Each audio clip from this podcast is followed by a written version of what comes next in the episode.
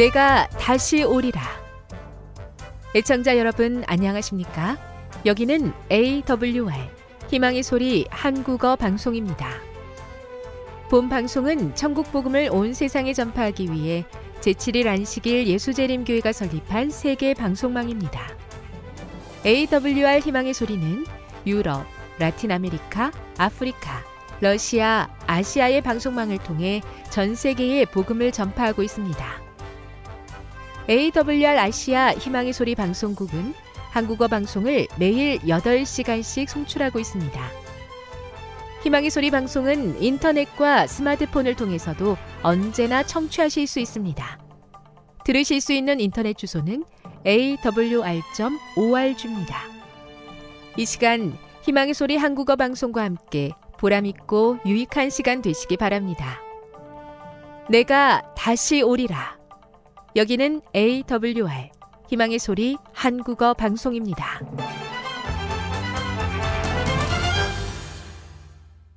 주파수 안내입니다.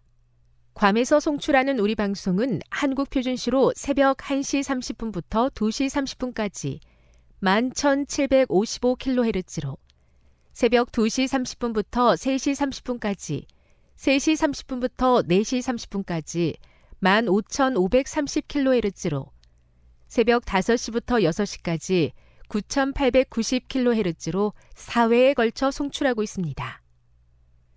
스리랑카에서 송출하는 우리 방송은 한국 표준시로 밤 9시부터 10시까지 15,530kHz로 우즈베키스탄에서는 새벽 3시부터 4시까지 새벽 4시부터 5시까지 9,760kHz로 타지키스탄에서는 밤 9시부터 10시까지 15,255kHz로 송출하고 있습니다. 애청자 여러분의 많은 청취 바랍니다.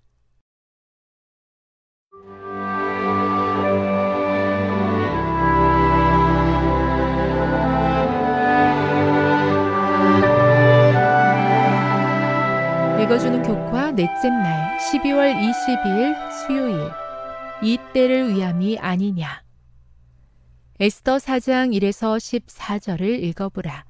이 시기에 에스더가 자신을 유대인이라고 밝히는 것이 적절했던 이유는 무엇인가? 모르드게가 에스더에게 도움을 요청한 것은 에스더가 아하수에로와 결혼한 지 몇 년이 지난 때였다. 그렇지만 페르시아에는 왕의 초청이 없이는 누구도 왕좌 앞에 나올 수 없다는 법이 있었다. 이 규칙을 지키지 않는 자는 누구든지 죽음에 처할 수 있었다. 에스더는 위험을 알고 있었지만 초청 없이 왕 앞으로 갔다. 신실한 모르드게는 에스더의 믿음을 일깨우기를 원했다. 에스더서의 핵심은 모르드게가 에스더에게 한 말 속에 들어있다. 모르드게가 그를 시켜 에스더에게 회답하되 너는 왕궁에 있으니 모든 유대인 중에 홀로 목숨을 건질리라 생각하지 말라. 이때 내가 만일 잠잠하여 말이 없으면 유다인은 다른 데로 말미암아 노임과 구원을 얻으려니와 너와 내 아버지 집은 멸망하리라.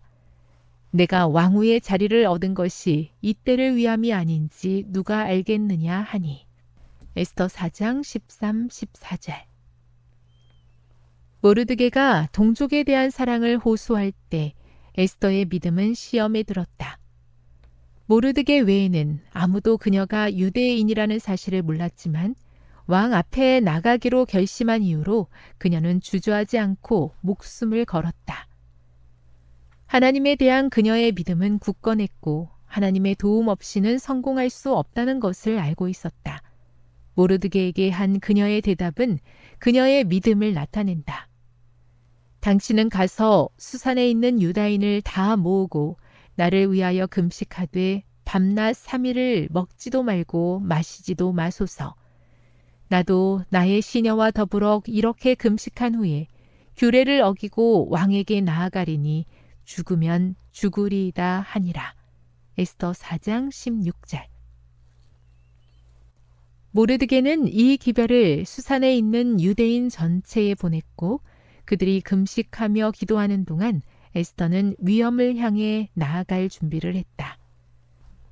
제3일에 에스더가 왕후의 예복을 입고 왕궁 안뜰 곧 어전 맞은편에 서니 왕이 어전에서 전 문을 대하여 왕좌에 앉았다가 왕후 에스터가 뜰에 선 것을 본즉 매우 사랑스러움으로 손에 잡았던 금규를 그에게 내미니 에스터가 가까이 가서 금규 끝을 만진지라.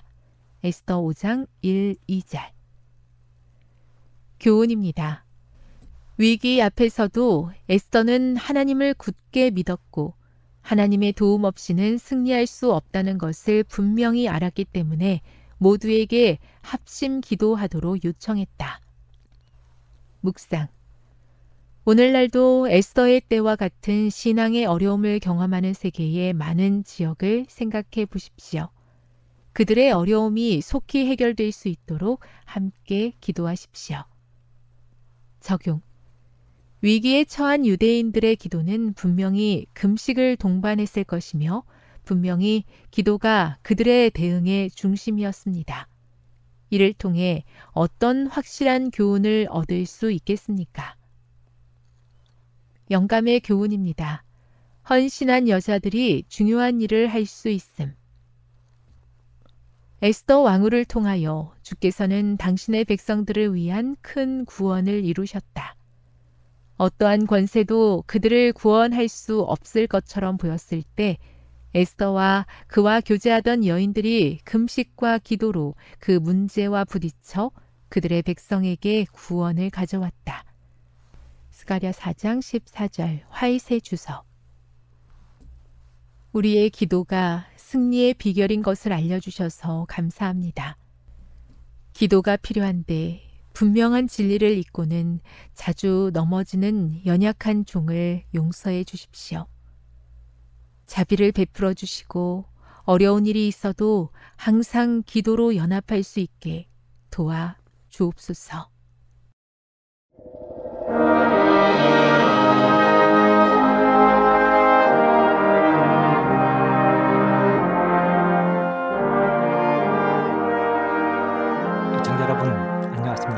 하나님의 귀한 말씀으로 함께 감동과 은혜를 나누는 시간입니다. 오늘은 출애굽기 12장을 중심으로 출애굽 준비, 재림 준비 이런 제목으로 여러분들을 찾아왔습니다. 먼저 하나님의 말씀 출애굽기 12장 29절로 36절, 51절의 말씀을 읽어드리겠습니다. 밤중에 여호와께서 애굽 땅에서 모든 처음 난 것, 곧 위에 앉은 바로의 장자로부터 옥에 갇힌 사람의 장자까지와 생축에 처음 난 것을 다 치심해 그 밤에 바로와 그 모든 신하와 모든 애굽 사람이 일어나고 애굽에 큰 호곡이 있었으니 이는 그 나라에 사망치 아니하는 집이 하나도 없음이었더라. 밤에 바로가 모세와 아론을 불러서 이르되 너희와 이스라엘 자손은 일어나 내 백성 가운데서 떠나서 너희의 말대로 가서 여호와를 섬기며 너희의 말대로 너희 양도 소도 몰아가고 나를 위하여 축복하라 하며 애굽 사람들은 말하기를 우리가 다 죽은 자가 되도다 하고 백성을 재촉하여 그 지경에서 속히 보내려 하므로 백성이 발교되지 못한 반죽 담은 그릇을 옷에 싸서 어깨에 매니라 이스라엘 자손이 모세의 말대로 하여 애굽 사람에게 은금 패물과 의복을 구하매 여호와께서 애굽 사람으로 백성에게 은혜를 입히게 하사 그들의 관한 대로 주게 하심으로 그들이 애굽 사람의 물품을 주하였더라. 51절입니다. 그 같은 날에 여호와께서 이스라엘 자손을 그 군대대로 애굽 땅에서 인도하여 내셨더라. 출애굽기 12장은 아주 감동적이고 흥분되는 이야기가 적혀 있는 장입니다. 우리 사람들은 극적인 이야기를 매우 좋아합니다. 예를 들자면 전쟁 때 모든 사람들이 다 죽었는데 어찌어찌하여 나만 살아남았다는 그 이야기를 들으면 우리는 매우 흥분합니다. 저희 아버지도 일제 강점기와 6.25 전쟁을 겪으신 분이었습니다. 그분은 생생하게 전쟁 때 그 참혹했던 그 상황들, 어려움을 겪었던 이야기를 저희들에게 해주셨습니다. 특별히 여름날 저녁이 되면 모든 가족들을 마당에 불러 모으고 모깃불을 피워놓고 아버지가 해주신 그 전쟁터의 이야기는 저희들에게 큰 흥미와 재미를 주었던 추억을 아직도 가지고 있습니다. 때로는 교통사고가 일어나는데 모든 사람들이 많이 다쳤지만 자신만큼은 전혀 아픈 곳이 없이 이렇게 무사했다는 이야기를 듣기도 하면 저희는 흥분하기도 합니다. 그런 이야기들을 사람들은 좋아하는 것입니다. 우리 성경에도 보면 그런 이야기들이 매우 많이 기록되어 있습니다. 다니엘서를 읽다 보면 다니엘에 친했던 세 친구들이 풀무불 가운데 들어가는 이야기가 기록되어 있습니다. 그런데요. 다니엘의 친구들이 풀무불에 던져질 때 그 풀물을 평상시보다 일곱 배나 뜨겁게 했다고 기록하고 있습니다. 거기에 다니엘의 세 친구들 사드락과 메삭과 아벤느고를 던져넣게 되었습니다. 당시에 바벨론의 왕이었던 누부갓네살이 신할 평지에 큰 금신상을 세우고 낙성식을 하게 되었는데 거기에 초대받은 다니엘의 세 친구들이 절을 하지 않자 사람들이 고소하여 그들을 풀부부 가운데 던져넣게 된 것입니다. 그런데요. 얼마나 그 풀무불이 뜨거웠는지 다니엘의 세 친구들을 던지던 그 병사들이 타 죽었습니다. 하지만 하나님을 사랑했던 다니엘의 세 친구들은 머리카락 하나도 그슬리지 않았습니다. 우리는 이 이야기를 읽고 들을 때마다 감동받고 흥분하게 됩니다. 또 사자굴에 들어간 다니엘의 이야기도 있습니다. 다니엘을 시기했던 사람들의 모함으로 다니엘이 사자굴에 들어가게 되었습니다. 사자굴 속에 갇혀 있던 사자들은 굶주렸습니다. 매우 배가 고팠습니다.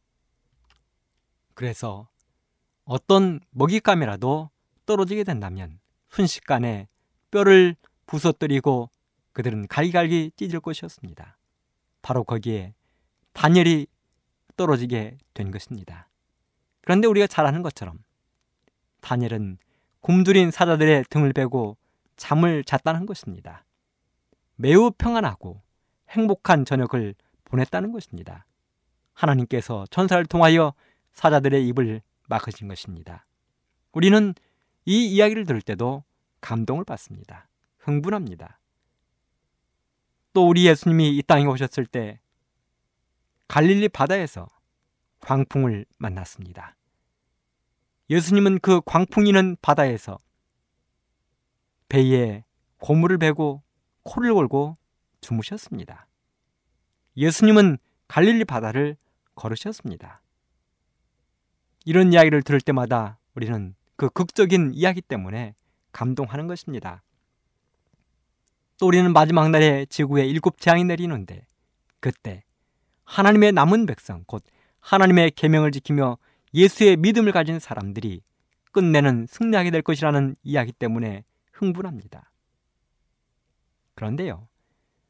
출애굽기 12장에는 그런 이야기에 극적인 결정판이 기록되어 있습니다. 때는 이스라엘 백성들이 애굽으로 이주한 지 430년 정도가 흐른 다음이었습니다. 야곱과 그의 자녀들, 또 가족들 70여 명이 애굽으로 들어갔는데 이제는 200여만 명으로 증가했습니다. 애굽의 왕이었던 바로가 겁을 낼 만큼 큰 민족을 이루었습니다. 그래서 바로는 이스라엘 백성들을 핍박하기 시작했습니다. 산하 제한을 시키고 심지어는 아들을 낳으면 죽이라는 명령까지 내렸습니다. 이스라엘 백성들에게 피라미드를 쌓거나 성을 쌓고 힘든 노동을 시켰습니다. 바로 그때 하나님께서 아브라함과 이삭과 야곱의 후손인 이스라엘 백성들을 애굽에서 불러내기로 작정을 하셨습니다. 그리고 그들의 지도자로 모세를 보내셨습니다. 하지만 돌처럼 강팍한 바로와 애굽 사람들은 순순히 이스라엘 백성들을 놓아주지 않았습니다. 그리고 결국은 하나님의 분노의 열 재앙을 다 받은 후에야 마침내 이스라엘 백성들을 놓아주게 되었습니다. 그래서 드디어 출애굽기 12장 이스라엘 백성들의 출애굽 애굽으로부터의 해방이 시작된 것입니다. 출애굽 디데이가 잡혔습니다. 하나님은 출애굽의 디데이로 유대력 1월 14일을 정하셨습니다. 디데이가 정해지면 가장 중요한 것은 비밀 유지와 준비입니다. 우리 역사에도 보면 디데이를 정해서 큰 일을 벌인 사건들을 찾아볼 수 있습니다. 우리 대한민국 사람들에게는 익숙한 3.1절 독립만세운동이 그것입니다. 1919년 3월 1일 일본 사람들에게 억압받았던 우리 조선 민족 사람들이 독립운동을 일으켰습니다. 33인이 모여서 독립선언서를 작성하고 사람들에게 이 운동에 동참하도록 요청했습니다. 그리고 마침내 그들은 3.1절이 되어서 거리에 뛰쳐나가 수많은 사람들과 함께 만세 운동을 외쳤습니다. 또 2차 세계대전 당시에 노르망디 상륙작전이 있습니다. 1944년 6월 6일 작전명 오벌로드 전 세계를 휩쓸던 독일군의 위력 앞에서 연합군들이 프랑스의 노르망디로 상륙작전을 감행한 것입니다. 이렇게 디데이가 잡히면 그 작전을 성공시키기 위하여 비밀을 유지하고 잘 준비를 하는 것입니다. 우리 하나님은 이스라엘 백성들을 애굽으로부터 출애굽시켜서 해방시키기 위하여 이스라엘 백성들에게 1월 14일 디데이를 잡아주셨습니다. 그리고 백성들에게 철저하게 준비하도록 요청하셨습니다. 하나님이 디데이를 잡고 백성들에게 요청하신 준비사항은 다음과 같은 것들이었습니다. 첫째, 1년 된 흠없는 어린 양이나 염소를 선택하라는 것입니다. 출애굽기 12장 5절 너희 어린 양은 흠없고 1년 된 수컷으로 하되 양이나 염소 중에서 취하고 하나님께서 말씀하셨습니다. 출애굽의 준비로 어린 양 또 염소 중에서 1년 된 흠없는 수컷을 정해 놓으라는 것입니다. 이 양이나 염소는 1월 10일에 미리 골라 놓아야 했습니다. 모세는 모든 이스라엘 백성들에게 모든 가정마다 1년 된 흠없는 양이나 염소를 선택하여 요차면 잡을 수 있도록 만반의 준비를 시켰습니다.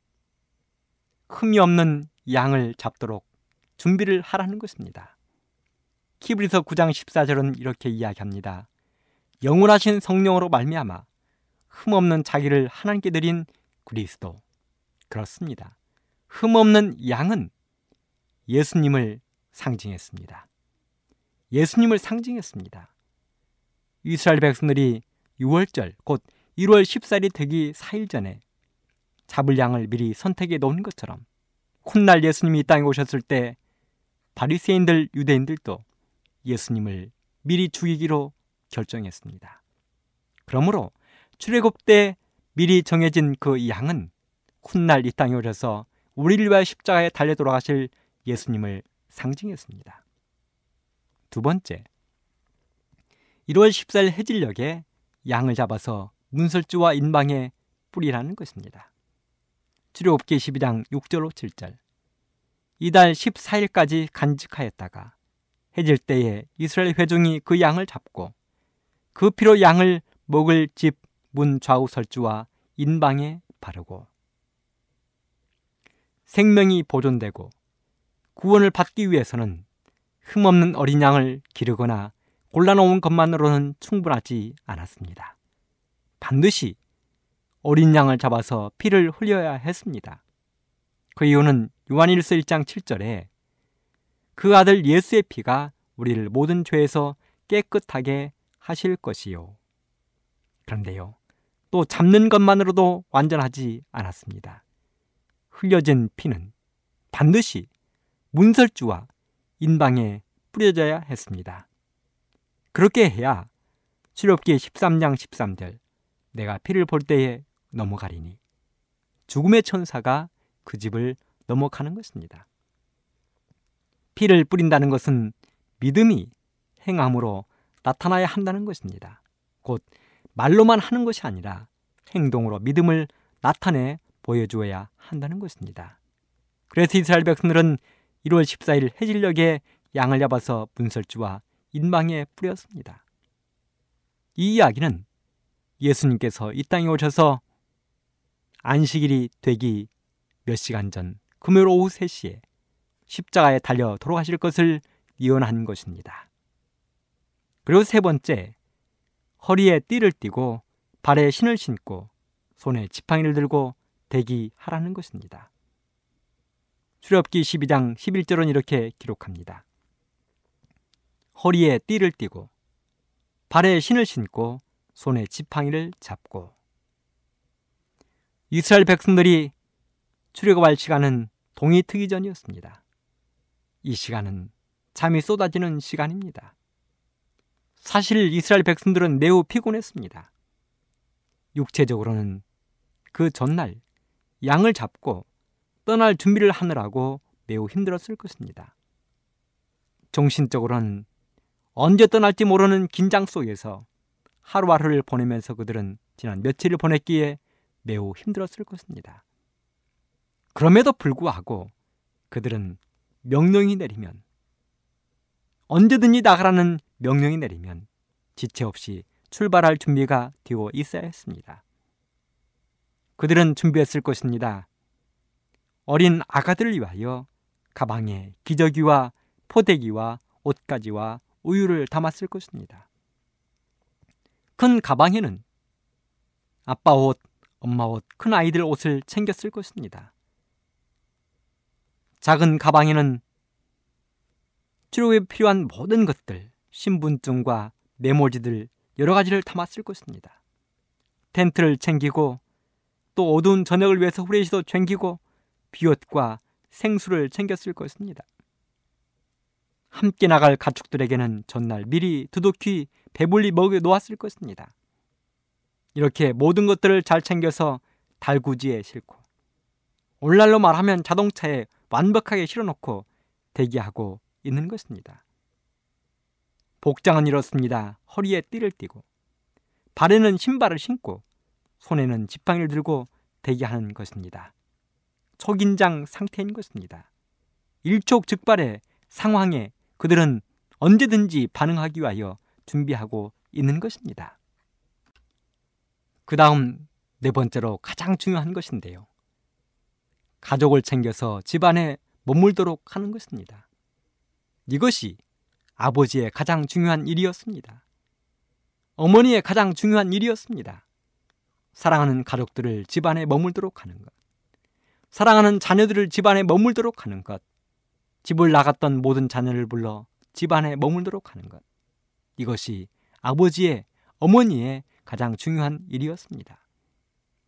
부조와 선지자 278쪽에는 이렇게 기록합니다. 노예들은, 여기 노예들은 이스라엘 백성들을 가리킵니다. 노예들은 자유를 얻기 전에 이제 곧 성취될 큰 구원에 대한 그들의 믿음을 보여야 했다. 피의 표적이 그들의 집에 있어야 했으며 그들은 자신과 가족들을 애굽 사람들과 분리시켜 그들의 집안에 불러보아야만 했다. 이스라엘 사람들이 그들에게 주어진 지시 중에 한 가지라도 무시했거나 자녀들을 애굽 사람들로부터 떼어놓기를 게을리했거나 어린 양은 잡았지만 그 피를 문설주에 바르지 않았거나 그들의 집 밖으로 나간 사람이 있었다면 그들은 안전하지 못했을 것이다. 그렇습니다. 집 밖으로 나간 사람이 있었으면 그들이 안전하지 못했다. 그래서 제사장인 아버지는 반드시 자기의 집안에 사랑하는 가족들이 완전히 머물도록 해야 했다는 것입니다. 계속해서 이렇게 기록합니다. 이스라엘 사람들은 하나님께서 내리신 지시를 순종하였다. 그들은 신속하고 은밀하게 떠날 준비를 했다.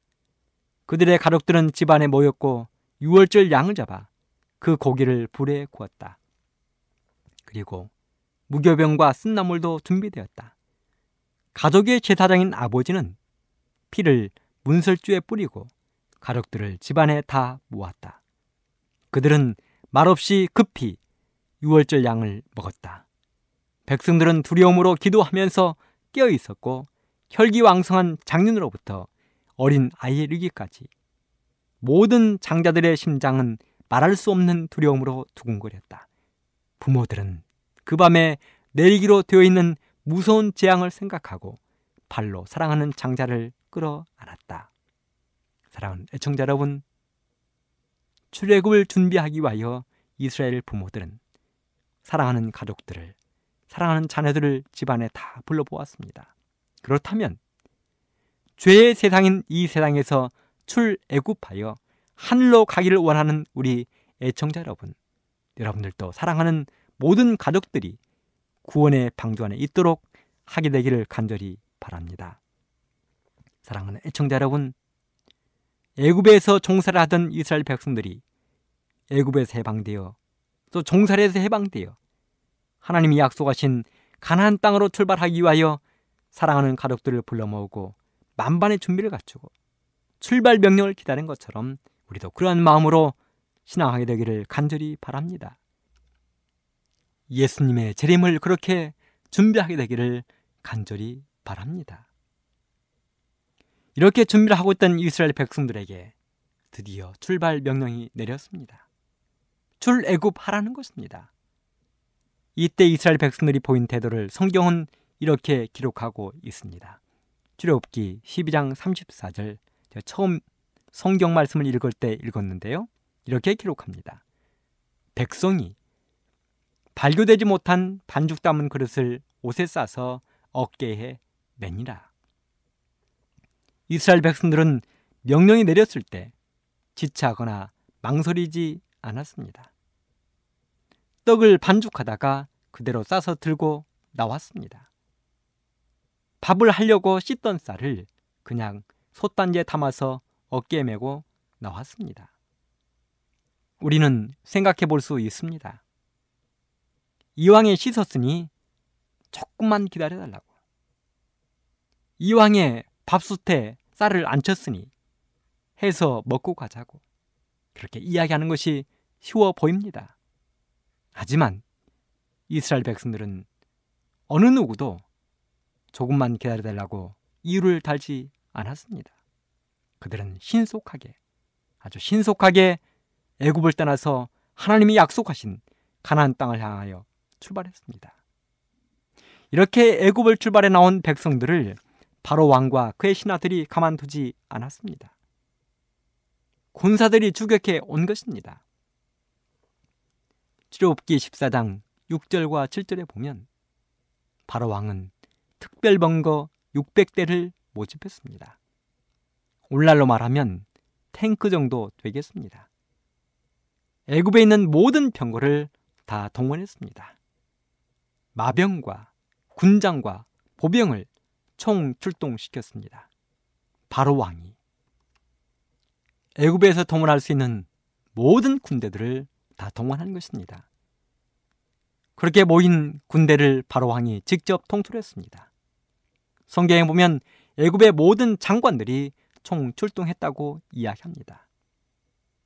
그래서 연애신에는 그 장면을 이렇게 표현했습니다. 부조와 선지자 284쪽. 진정 하나님께서 그들을 구출하시기 위하여 친히 개입하지 않는 한 구원받을 가능성이 전혀 없었다. 여러분 생각해 보십시오. 이스라엘 백성들은 단 한 번도 싸움터에 나가서 싸움을 해본 적이 없는 평범한 백성들입니다. 그들이 지금까지 했던 일은 성을 쌓거나 아니면 피라미드를 쌓거나 노예에게 불려나가 일을 한 것이 전부입니다. 그들은 훈련받지 못한 사람들이었습니다. 그들은 여인들을 거느렸습니다. 그들은 어린 자녀들을 거느렸습니다. 거기에 수많은 짐승떼가 함께 따랐습니다. 싸울 수 있는 무기가 전혀 없었습니다. 그 사람들을 향하여 특별병거 600대, 애굽의 모든 병거들, 마병들, 군장과 보병이 총 출동한 것입니다. 그래서 하나님이 도와주시지 않으면 그들이 구원받을 가능성은 전혀 없었다는 것입니다. 하지만 애청자 여러분, 우리의 하나님이 누구이십니까? 우리 하나님은 이스라엘 백성들의 하나님이셨습니다. 우리 하나님은 바닷속에 그들을 위한 구원의 길을 준비해 놓으셨습니다. 출애굽기 14장 21절은 이렇게 기록합니다. 모세가 바다 위로 손을 내어민데 여호와께서 큰 동풍으로 밤새도록 바닷물을 물러가게 하시니 물이 갈라져 바다가 마른 땅이 된지라. 부조와 선지자 287쪽은 또 이렇게 기록합니다. 모세가 지팡이를 내밀자 바닷물이 갈라져서 이스라엘 백성들이 마른 육지 위를 걷는 것처럼 바다를 통과했다. 그들이 지나는 동안 물은 양편의 벽같이 서 있었다. 하나님의 불기둥에서 발하는 빛은 거품이는 파도 위를 비추어 마치 바닷물 가운데 생긴 큰 고랑처럼 뚫려 있는 그 길을 밝히 밝혀 주었다. 이렇게 말씀을 기록하고 있습니다. 그렇습니다. 이스라엘 백성들은 하나님이 준비하신 바닷속의 구원의 안전한 길을 통과하여 밤새도록 홍해바다 건너편에 도착했습니다. 그들은 그렇게 한 사람도 빠짐없이 한 사람의 낙오자도 없이 바다 건너편에 무사히 도착한 것입니다. 그리고 마침내 아침 여명이 밝아왔습니다. 바다를 무사히 건넌 이스라엘 백성들이 뒤를 돌아다 보았습니다. 그리고 그들이 본 모습은 처참하게 갑옷을 입은 채 물에 빠져 해안에 널려 있는 애굽 병사들의 시체를 본 것입니다. 그렇습니다. 지구 역사의 최후의 날, 우리도 그런 모습을 똑똑히 보게 될 것입니다. 우리를 죄 가운데 몰아넣기 위해서 그렇게 힘쓰던 마귀와 그의 천사들이 애굽의 병사들이 무너진 것처럼 무너져 있는 모습을 우리는 보게 될 것입니다. 마치 애굽의 바로 왕과 그의 장관들과 군사들이 홍해에 거친 바다에 몰살되어 비참한 최후를 맞이한 것처럼 마귀와 그의 천사들도 그렇게 될 것입니다. 하나님을 거절하고 믿기를 거절했던 사람들의 모습을 우리는 그렇게 보게 될 것입니다. 그리고 우리는 이스라엘 백성들이 홍해를 건넌 다음 목청껏 모세 노래를 부른 것처럼 우리들은 하늘 시온 산에 서서 모세와 어린 양의 노래를 목 놓아 부르게 될 것입니다. 부조와 선지자 289쪽은 이렇게 기록합니다. 반모섬의 예언자는 누구입니까? 사도 요한입니다. 반모섬의 예언자는 흰옷을 입은 이긴 무리가 불이 섞인 유리 바닷가에 서서 하나님의 거문을 가지고 하나님의 종 모세의 노래와 어린 양의 노래를 부르는 것을 보았다. 그렇습니다. 우리가 이 땅, 죄의 세상에서 출애굽되어 하늘에 가게 되면 우리는 하늘 유리 바닷가에 서서 모세의 노래, 어린 양의 노래를 부르게 될 것입니다. 그래서 부조와 선지자는 계속과 이렇게 기록합니다. 하늘의 모든 거민들은 연합하여 하나님을 찬양한다. 천사들의 빛나는 바늘과 연합할 때에 함께 노래를 부를 수 있도록 지금 그들의 노래를 배우자. 사랑하는 애청자 여러분, 우리들에게 요청합니다. 우리가 하늘에서 부를 수 있는 모세와 어린 양의 노래를 우리는 지금 배우자는 것입니다. 부조와 선지자에 있는 한 말씀을 대입고 이 시간을 마치겠습니다. 290쪽입니다. 하나님께서 인도하시는 길은 사막이나 바다를 통해 나 있는지는 모르나 그 길은 안전한 길이다. 감동적인 말씀입니다. 사랑하는 애청자 여러분, 우리 하나님께서 인도하시는 길은 그 길이 사막일지라도 안전하다는 것입니다. 그 길이 바다를 통해 나 있을지라도 안전하다는 것입니다. 그러므로 우리가 신앙하는 이 길에 있어서 때로 힘들고 어려운 과정이 앞에 닥친다 할지라도 믿음으로 이겨나게 되기를 간절히 바랍니다. 이스라엘 백성들이 열심으로 출애굽을 준비하여 마침내 하나님이 준비하신 가나안 땅을 향하여 출발한 것처럼 우리 모든 애청자 여러분들도 주님 오시는 그날 재림의 날을 위하여 잘 준비하였다가 주님 오실 때는 한 사람도 빠짐없이 하늘에 서서 모세의 노래 어린 양의 노래를 부르는 그 자리에 서게 되기를 간절히 바라면서 오늘 말씀을 마치도록 하겠습니다. 감사합니다. 지금 여러분께서는 AWR 희망의 소리 한국어 방송을 듣고 계십니다.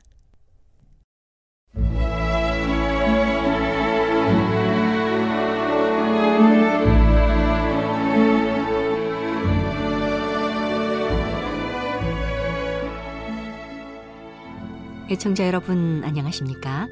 명상의 오솔길의 유병숙입니다.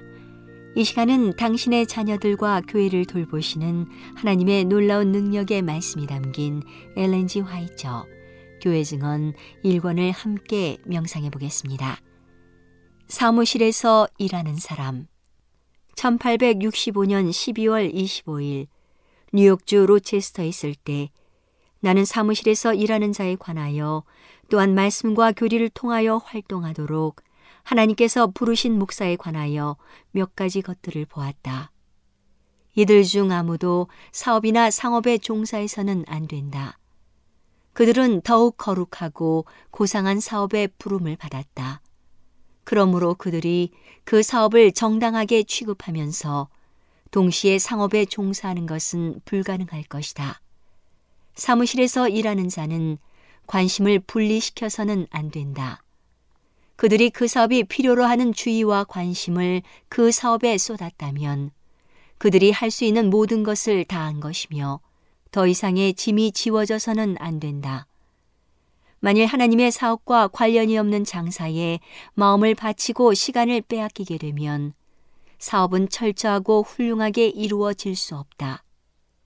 최선껏 해도 그 사업에 종사하는 자는 여분으로 사용할 육체적 도덕적 힘이 없다. 모든 것은 다소간 약해질 수밖에 없다. 그들이 부름받은 그런 사업, 그처럼 거룩한 사업은 정신의 힘을 활용해야 한다. 그들은 기계적으로 일할 것이 아니고 그 사업을 위하여 성화되어야 하고 마치 그 사업이 그들의 일부가 되는 것처럼 마치 그들이 이 위대하고 엄숙한 사업에 무엇인가를 투자한 것처럼 일해야 한다. 그들이 관심을 가지고 이 사업을 붙들지 아니하면 그들의 노력은 하나님께 간합되지 못할 것이다. 사탄은 매우 교활하고 분주하고 활동적이다. 그의 특별한 능력은 오늘날 현대 진리를 전파하거나 출판하는 사업에 종사하고 있는 자에게 사용하기 위하여 발휘되고 있다.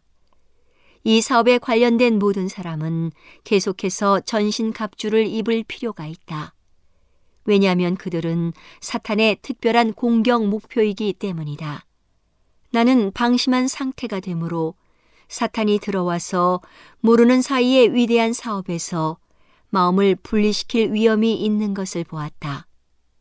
사무실에서 책임 있는 위치를 차지하고 있는 자는 사업에서 자만하고 마음의 겸손과 지금껏 그 사업의 특징이 되어온 단순함을 잃어버릴 위험이 있다. 사탄은 이 사업의 선두에서 현대 진리의 시작과 발전에 철저한 경험을 한 자를 쳐서 넘어뜨리는데 특별한 목적을 두었다. 그는 그 사람을 곁길로 나가게 하고 그 자신이 들어와서 그 사업에 경험이 없고 철저한 헌신을 하지 못한 자의 마음에 모르는 사이에 영향을 미치고자 계획했다. 하나님께서는 다른 사람이 나의 남편이 지고 있던 짐을 잘 알게 되고 이런 짐을 지는 데 따르는 괴로움 중 얼마를 느낀 후에 나의 남편을 건강하게 해주고자 계획하셨다. 동시에 그들은 그들의 온 심령, 마음과 몸의 모든 능력을 나의 남편이 과감하게 추진했던 그 사업과 모험에 결코 바치지 않을 것이다. 나의 남편이 했던 그대로 하는 것이 결코 그들의 의무가 되지 않을 것이다. 왜냐하면 그들이 그가 겪은 것의 20분의 1에 해당되는 부분을 겪어야 할지라도 그들은 그들의 위치에 설 수 없을 것이기 때문이다. 사탄은 그 사무실에서 발판을 얻고자 한다. 그러므로 연합된 노력과 철저한 경성이 없으면 사탄이 그의 목적을 달성할 것이다. 어떤 사람은 사업의 단순함에서 벗어나서 그들의 힘이 완전히 약함에도 불구하고 그들이 충분하다고 느낄 것이다. 하나님은 이 위대한 사업에서 영광을 받으실 것이다. 그들이 철저하고 끊임없는 겸손과 하나님을 믿는 확고한 신뢰를 간직하지 않으면 그들은 자아를 신뢰하고 자만족에 빠질 것이며 한 번이나 그 이상의 고난의 쓴 잔을 마실 것이다. 사업이 발전함에 따라 하나님을 철저히 신뢰하고 그분을 의지하고 사업에 철저한 관심과 헌신을 기울일 필요가 더 커져간다. 이기적인 관심은 버려야 한다. 많은 기도와 많은 명상이 있어야 한다. 왜냐하면 사업의 성공과 번영을 위하여 이것이 크게 필요하기 때문이다. 장사의 정신은 사무실과 관련된 어떤 사람에게도 허용되어서는 안 된다.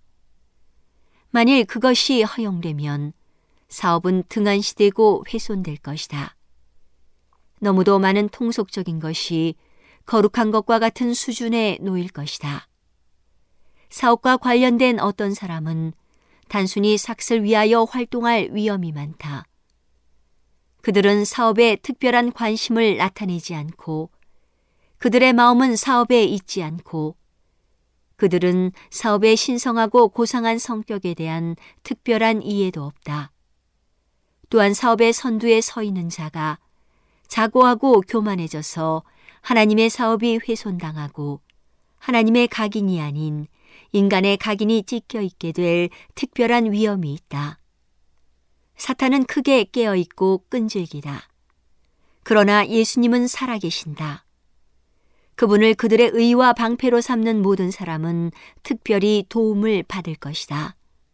나는 A와 B와 C 형제가 공기가 충분히 유통되지 않는 더운 방에서 그들의 대부분의 시간을 머물러 있으므로 건강을 해칠 위험에 놓여 있는 것을 보았다.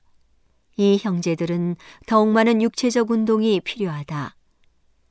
오늘은 당신의 자녀들과 교회를 돌보시는 하나님의 놀라운 능력의 말씀이 담긴 엘렌지 화이처 교회 증언 1권을 함께 명상해 보았습니다.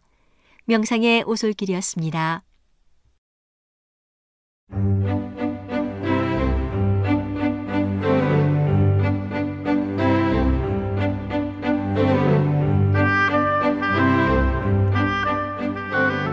여러분 안녕하세요. 신비한 자연에서 몇 가지 주제를 골라 소개해드리는 아름다운 세계 시간. 저는 진행의 송은영입니다. 곰팡이는 본체가 가느다란 실 모양의 균사로 이루어진 균계 생물을 폭넓게 부르는 말입니다. 곰팡이는 동물이 아니고 그렇다고 식물도 아닙니다. 균계라고 번역하여 쓰는 까닭에 박테리아를 의미하는 세균과 비슷한 것처럼 혼동할 수 있지만 세균과는 범위부터 다른데 세균이 원핵 생물인 반면 균계는 진핵 생물에 속합니다. 균은 원래 버섯이라는 의미로 쓰는 글자였으므로 오히려 훗날 세균을 번역할 때 차용한 이름이고 원래는 버섯을 부르던 말이 맞습니다. 그래서 세균이 아닌 진짜 버섯이라는 의미로 진균이라고도 합니다. 곰팡이는 생태가 제각각인 수천 종이 알려져 있습니다. 이 수천 종의 균들을 곰팡이라고 부를 수 있게 하는 공통점은 자라나는데 습기를 필요로 한다는 것인데 일부 종은 아예 바다나 물에서 번식하기도 합니다. 균계 생물이 다 그렇듯 곰팡이도 자체적인 광합성을 하지 못하기 때문에 외부의 유기 물질에 의존하여 살아갑니다. 곰팡이는 이를 위해 가수 분해를 하는 효소를 내놓아 전분이나 섬유소 같은 유기 물질을 분해한 후 균사를 통해 흡수합니다. 곰팡이의 종류는 수천 종이나 되므로 효소의 종류도 제각각이고 곰팡이가 이용하는 물질도 다양합니다. 많은 곰팡이 종류가 분해 효소 외에 독소를 분비하는데 이는 효소와 더불어 다른 미생물의 번식을 방해하는 역할을 합니다. 이것을 잘 활용한 것이 바로 유명한 페니실린입니다. 방이나 사무실 등의 건물에 곰팡이가 번식하게 되면 보기에도 좋지 않거니와 건강에도 나쁘니 빨리 없애야 합니다. 영하의 온도에서 성장할 수 있는 곰팡이는 거의 없기 때문에 식품에 곰팡이가 피지 않도록 하려면 냉동고에 넣어버리면 됩니다. 하지만 성장을 하지 못하는 것일 뿐 그 온도에서 꼭 죽는 것은 아니어서 음식은 익혀 먹어야 합니다. 곰팡이는 종류가 많고 잠복 상태로 생존 가능한 온도 대역폭 또한 종류별로 매우 다양해서 몇몇은 심지어 남극의 극한 추위에서도 살아남을 수 있습니다. 곰팡이는 많은 수의 미세한 포자를 퍼뜨려서 번식을 합니다. 포자는 무성 생식일 수도 있고 유성 생식일 수도 있는데 많은 종류의 곰팡이가 이 두 종류의 생식을 다 하기도 합니다. 포자는 공기 중을 둥둥 떠다니다가 적절한 표면에 달라붙으면 번식합니다. 곰팡이의 성별은 동식물의 암수와 달리 플러스와 마이너스로 구별합니다.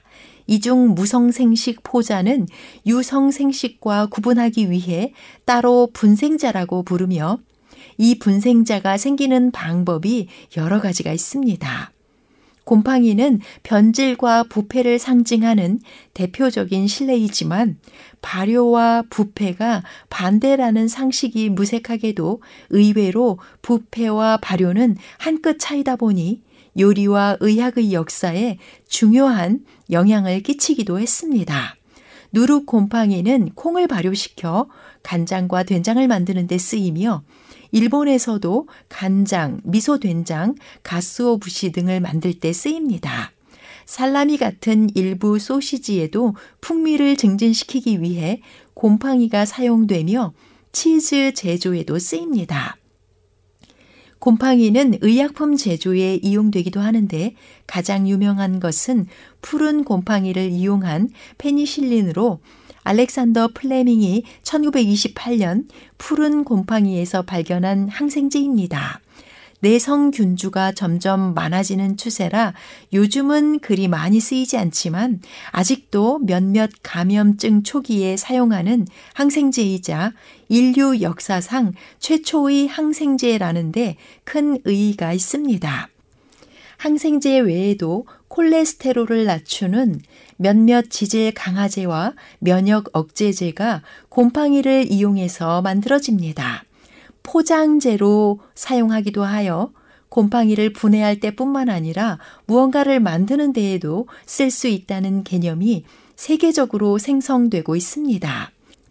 벽돌과 포장재는 균사체가 틀 속에 꽉 채워진 축축한 톱밥 슬러리를 통해 흐르는 동안 형성되며 순수한 균사체로는 잘 구부러지고 잘 휘어지는 유연한 소재를 만듭니다.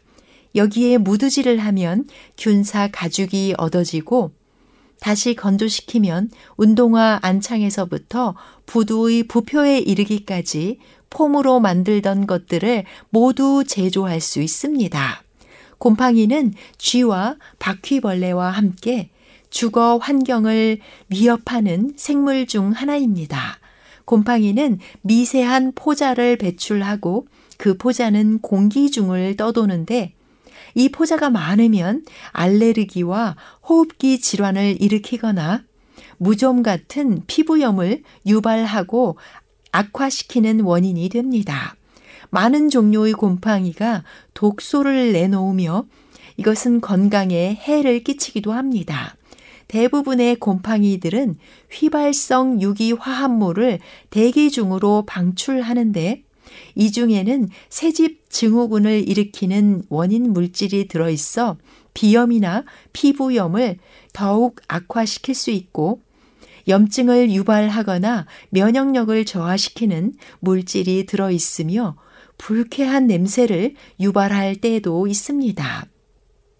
심지어 발암 물질을 만드는 곰팡이도 많은데 옥수수나 땅콩, 쌀 등에 번식하는 일부 곰팡이는 아플라톡신이라는 강력한 발암 물질 독소를 내놓습니다. 생강 등에 번식하는 곰팡이도 사프롤이라는 발암 물질을 생산하는 것으로 알려져 있습니다. 또한 비록 발암 물질은 아니지만 밀에서 자라는 맥각은 강력한 알칼로이드를 생산하는데 이 중독에 의한 피해는 기원전 600년 전부터 기록되어 있으며 의학이 본격적으로 발달된 19세기 이전까지는 밀을 주식으로 하던 서구권 사람들의 수많은 목숨을 앗아갔습니다. 현대 사회에서는 밀을 수확한 다음 무조건 맥각을 없애는 화학 처리를 합니다. 항생제는 세균에만 듣지 곰팡이에게는 전혀 듣지 않기 때문에 항진균제를 투약해야 합니다. 그 대표적인 경우가 바로 무좀이나 백선 등 일부 진균성 피부병입니다. 곰팡이와 우울증 간의 상관 관계에 대한 연구에서 곰팡이가 많은 환경에서 사는 사람일수록 우울증의 발병률이 더 높았다고 합니다. 식품의 일부분에 곰팡이가 피었을 경우 그 부분만 제거하고 나머지를 먹어도 되는지 고민을 하는 경우가 있는데 눈에 보일 정도로 포자체가 생성된 상태라면 이미 그보다 더 넓은 곳을 균사체가 덮었다는 의미이기 때문에 모두 폐기해 버리는 것이 좋습니다. 특히 봉지에 담겨져 있는 음식이라면 해당 비닐봉지 내부는 이미 곰팡이가 다 점령했다고 보는 것이 맞습니다. 성경 말씀 여수와 9장에는 기부온 사람들이 이스라엘의 공격을 받지 않으려고 마치 멀리에서 온 것처럼 찾아와 이야기합니다. 우리의 이 떡은 우리가 당신들에게로 오려고 떠나던 날에 우리들의 집에서 아직도 뜨거운 것을 양식으로 가지고 왔으나 보소서 이제 말랐고 곰팡이가 났으며 라고 말하며 접근해 왔습니다. 여호수아는 안타깝게도 그들의 꾀에 속아 하나님께 묻지 않고 그들과 화친하는 조약을 맺게 됩니다. 우리는 이 사건을 통해 어떤 일에서든지 인간의 지혜와 판단을 확신하지 말아야 한다는 교훈을 얻습니다. 지금까지 아름다운 세계와 함께 해주신 여러분 감사합니다. 저는 다음 시간에 또 다른 소재로 만나 뵙겠습니다. 여러분, 안녕히 계십시오.